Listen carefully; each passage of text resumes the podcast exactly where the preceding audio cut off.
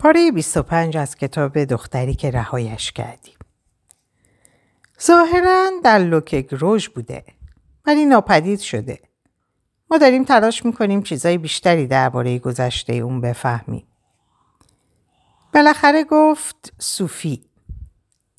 لیو پر از انرژی سر تکان داد و گفت بله. ناگهان سوسوی هیجان را احساس کرد. نگاه خیرش روی تصویر نشست.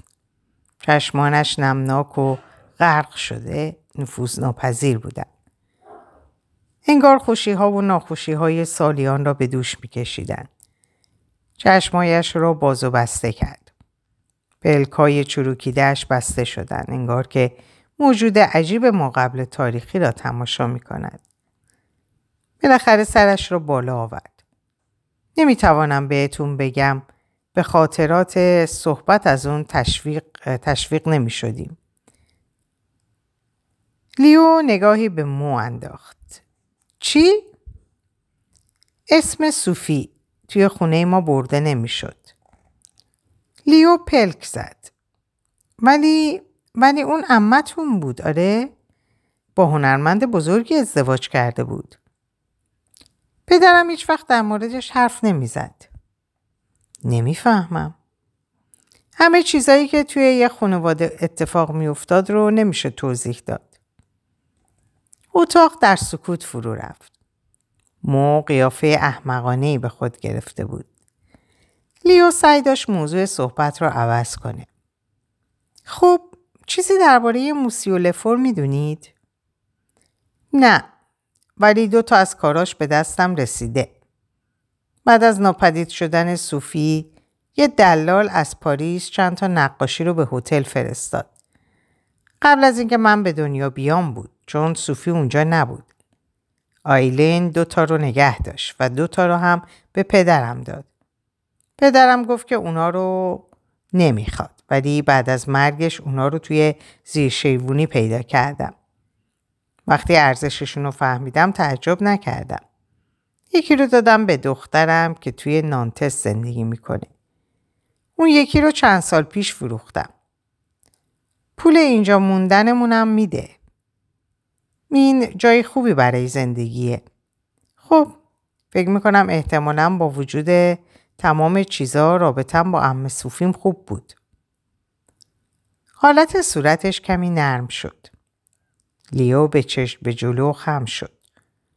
با وجود همه چیز حالت صورت پیرمرد قابل تشخیص نبود. یه لحظه لیو فکر کرد شاید خوابش برده. ولی دوباره شروع به صحبت کرد. حرفایی بود شایعاتی. توی سنت پرونه که امم هم دست آلمانا بوده. به خاطر همین پدرم گفت که نباید حرفشو بزنیم. براش راحت تر بود که طوری رفتار کنه انگار اون وجود نداره. وقتی داشتم بزرگ می شدم نه امم و نه پدرم درباره اون حرفی نمی زدن. همدست؟ مثل جاسوس؟ قبل از جواب دادن لحظه ای صبر کرد.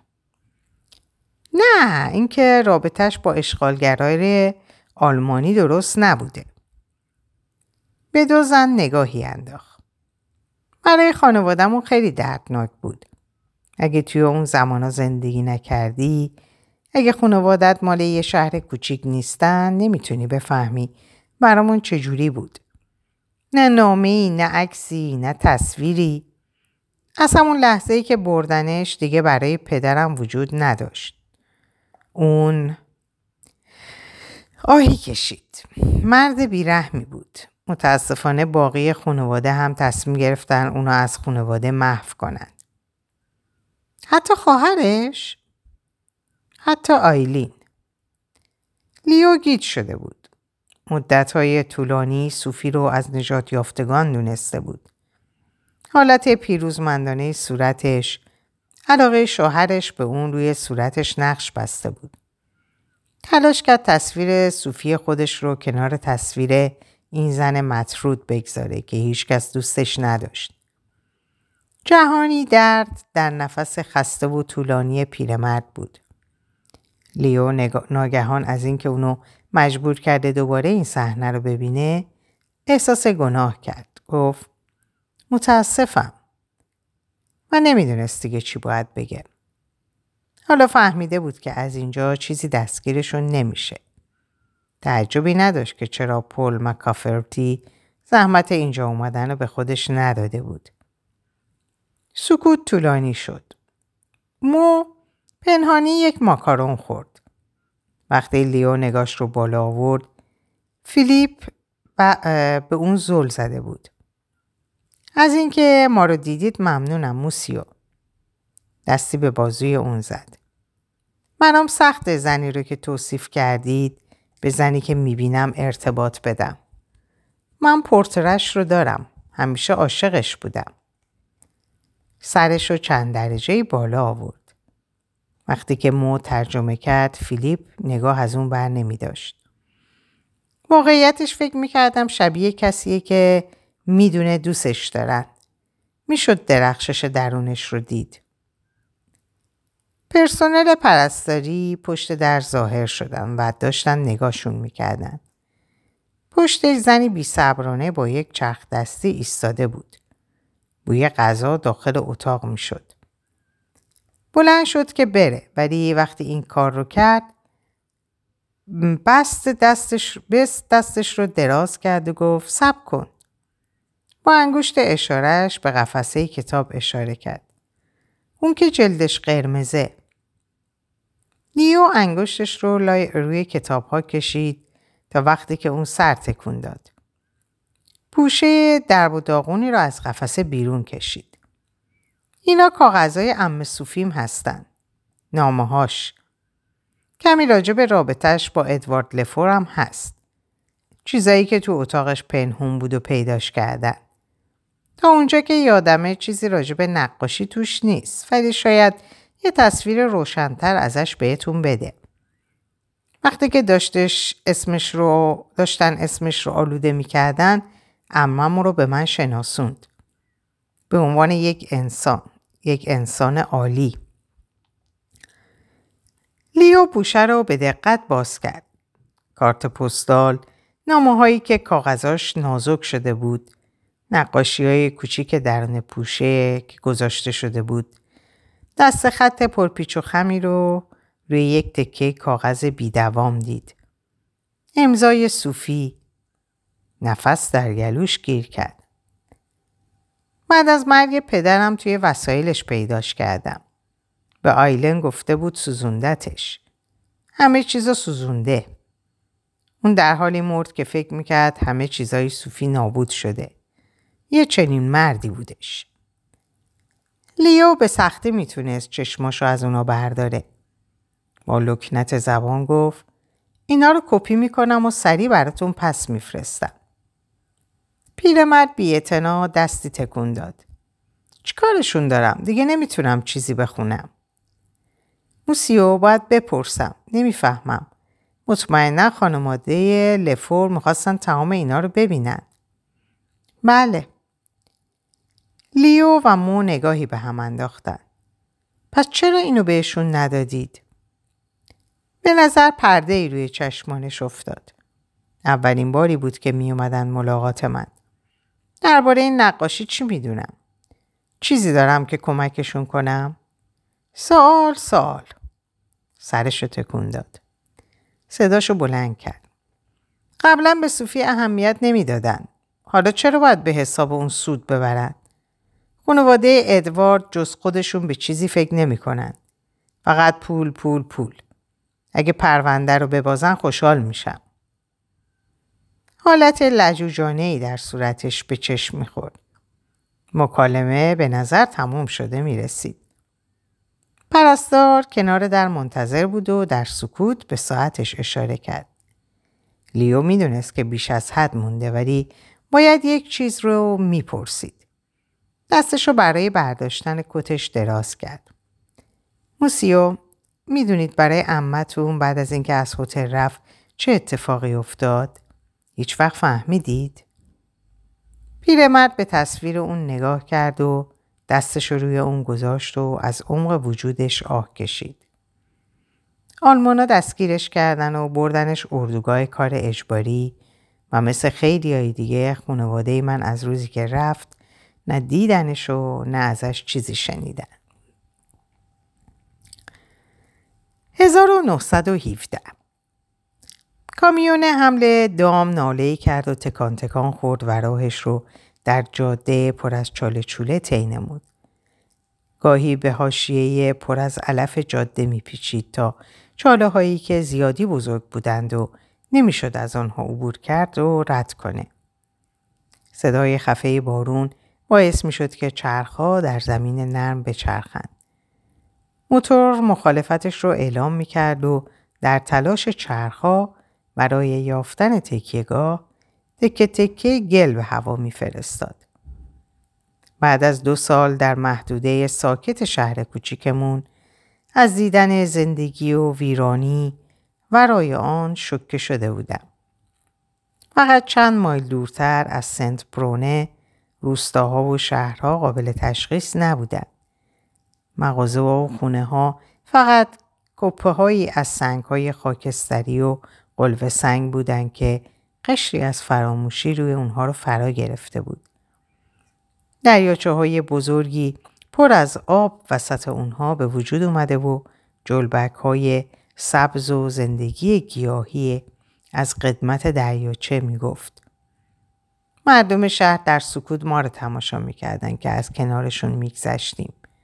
بدون اینکه بتونم تشخیص بدم کجا هستیم از سه شهر گذشتیم و آهسته آهسته وسعت اتفاقی که دوروبرمون در جریان بود رو درک کردم.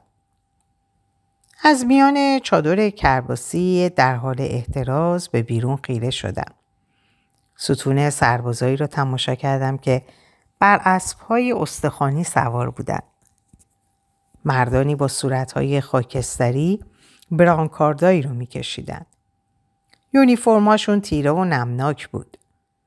کامیون های در پیچ و تابی رو دیدم که صورت های خسته با نگاه خیره خالی و بی انتها از میان اون به بیرون می نگریستن. گاهی راننده کامیون رو نگه می داشت و چند کلمه با راننده دیگه حرف می زد.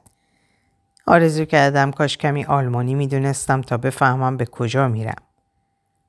به خاطر بارون سایه ها کم رمق بودم ولی ظاهرا به سمت شمال شرق می رفتیم. به خودم گفتم به سمت آردنس میریم.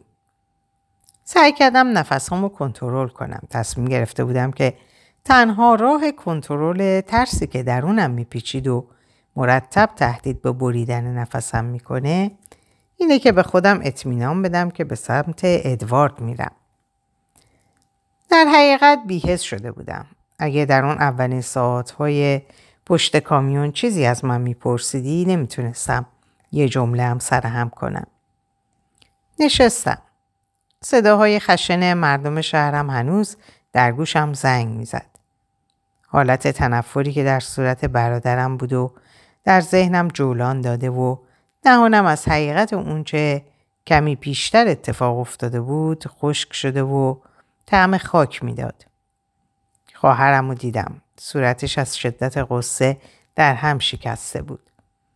دستای کوچک ادیس رو حس می کردم که محکم به دامن من چنگ انداخته و سعی داشت خودش رو به من بیاویزه.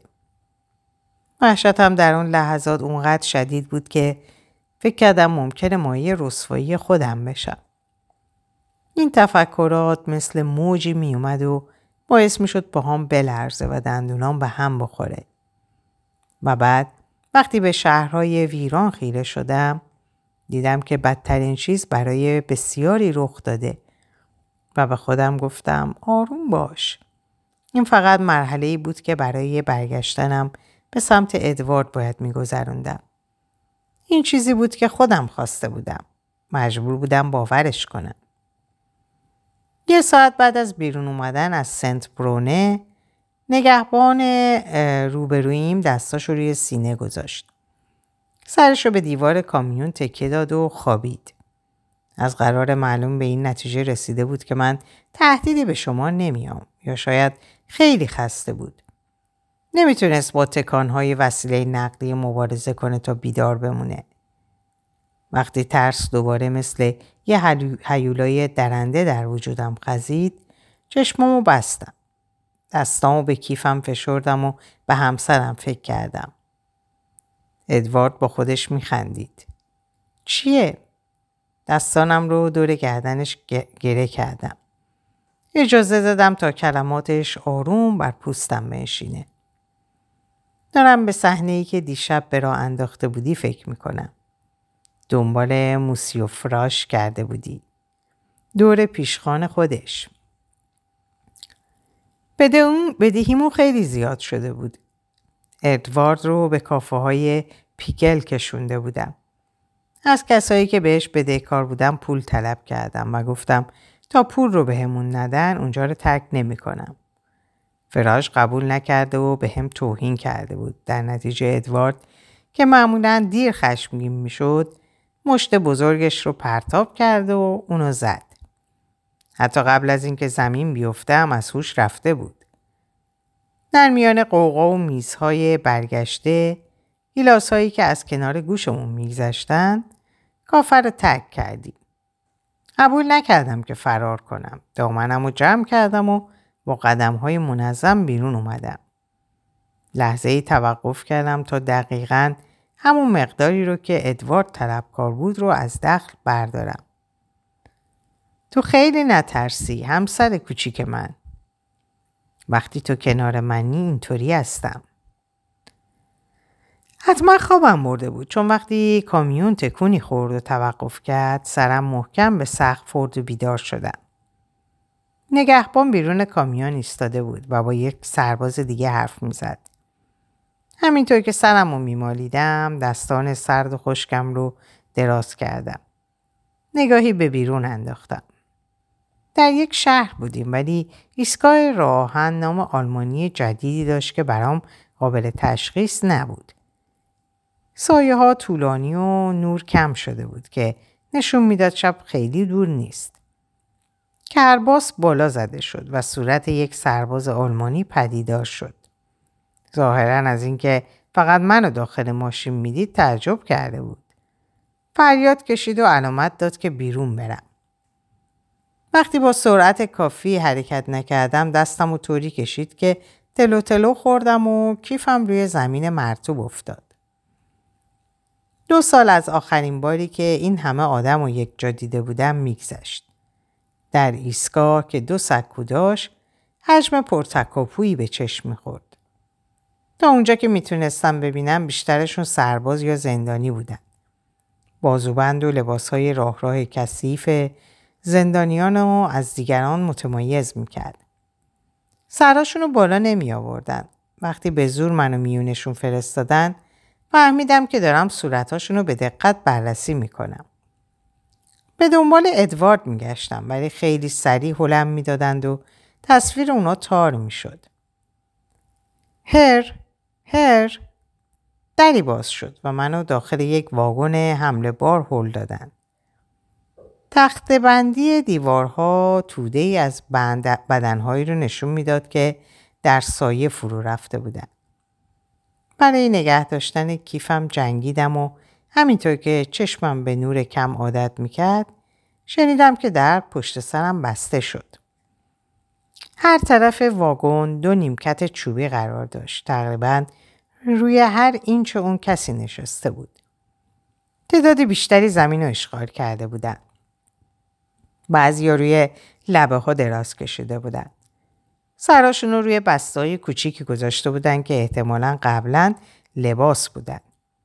همه چیز اونقدر کثیف بود که گفتنش سخته. هوا از بوهای ناپاک کسانی که نتونسته بودن هموم کنن یا حتی گاهی بدتر از اون پر بود. در میان سکوت گفتم فقانس چندین صورت با نگاه تو خالی به من نگاه کردند. دوباره سعی کردم. صدایی نزدیکم گفت ایسی. با احتیاط راهمو در طول واگن در پیش گرفتم. سعی داشتم کسانی رو که خواب بودن بیدار نکنم. صدایی رو شنیدم که احتمالا روسی بود. موهای کسی رو لگت کردم و فوشم داد. بالاخره به انتهای واگن رسیدم. مردی با سر تراشیده نگام می‌کرد. زخمی روی صورتش بود انگار که اثر آبله باشه. و استخون گونهش طوری بیرون زده بود انگار که متعلق به یک اسکلته. گفت فرانسیس؟ جواب دادم بله اینجا کجاست؟ کجا میریم؟ کجا میریم؟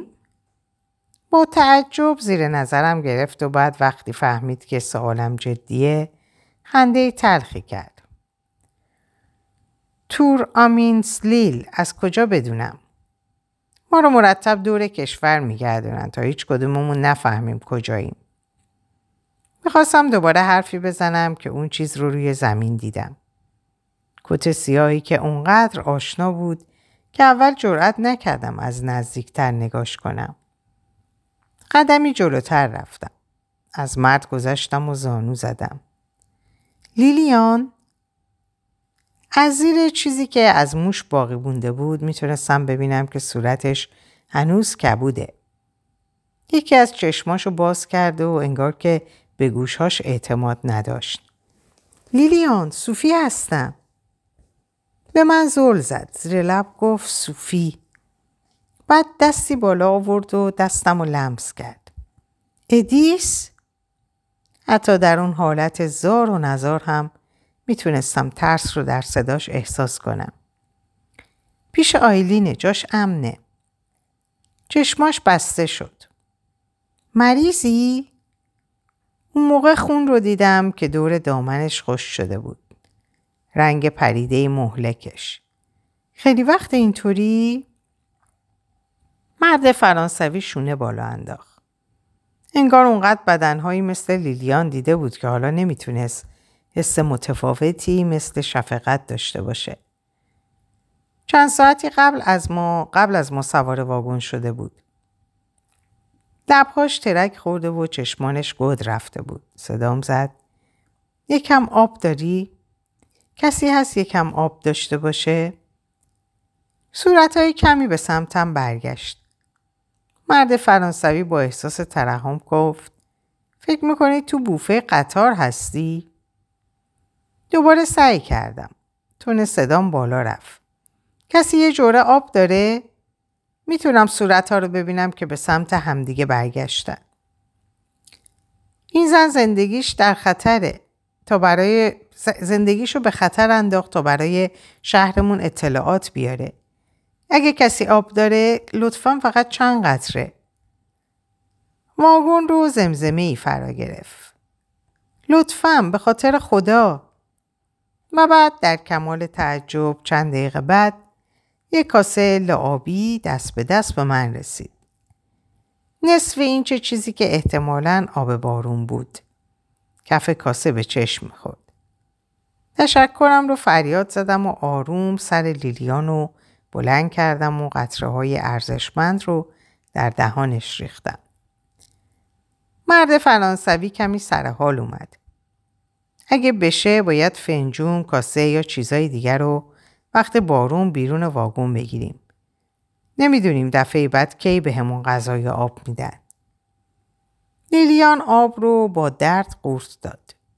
طوری کف واگن جای گرفتم که بتونه به من تکیه کنه. قطار با سیهه, سیهه و صدای سایش سخت فلز روی ریل به سمت حاشیه شهر به راه افتاد.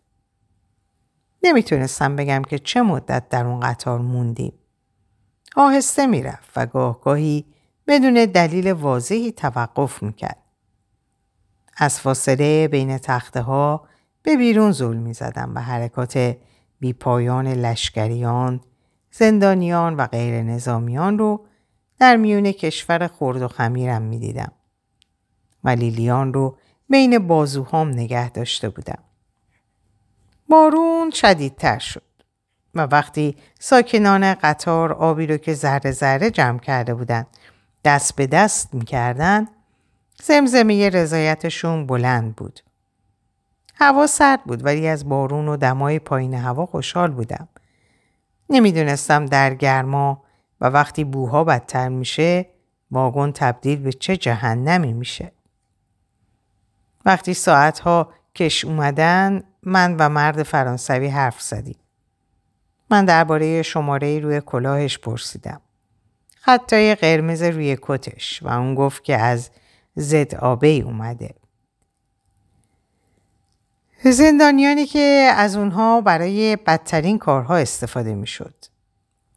به خط مقدم برده می شدن. در معرض آتش نیروهای متفقین قرارشون می‌دادند.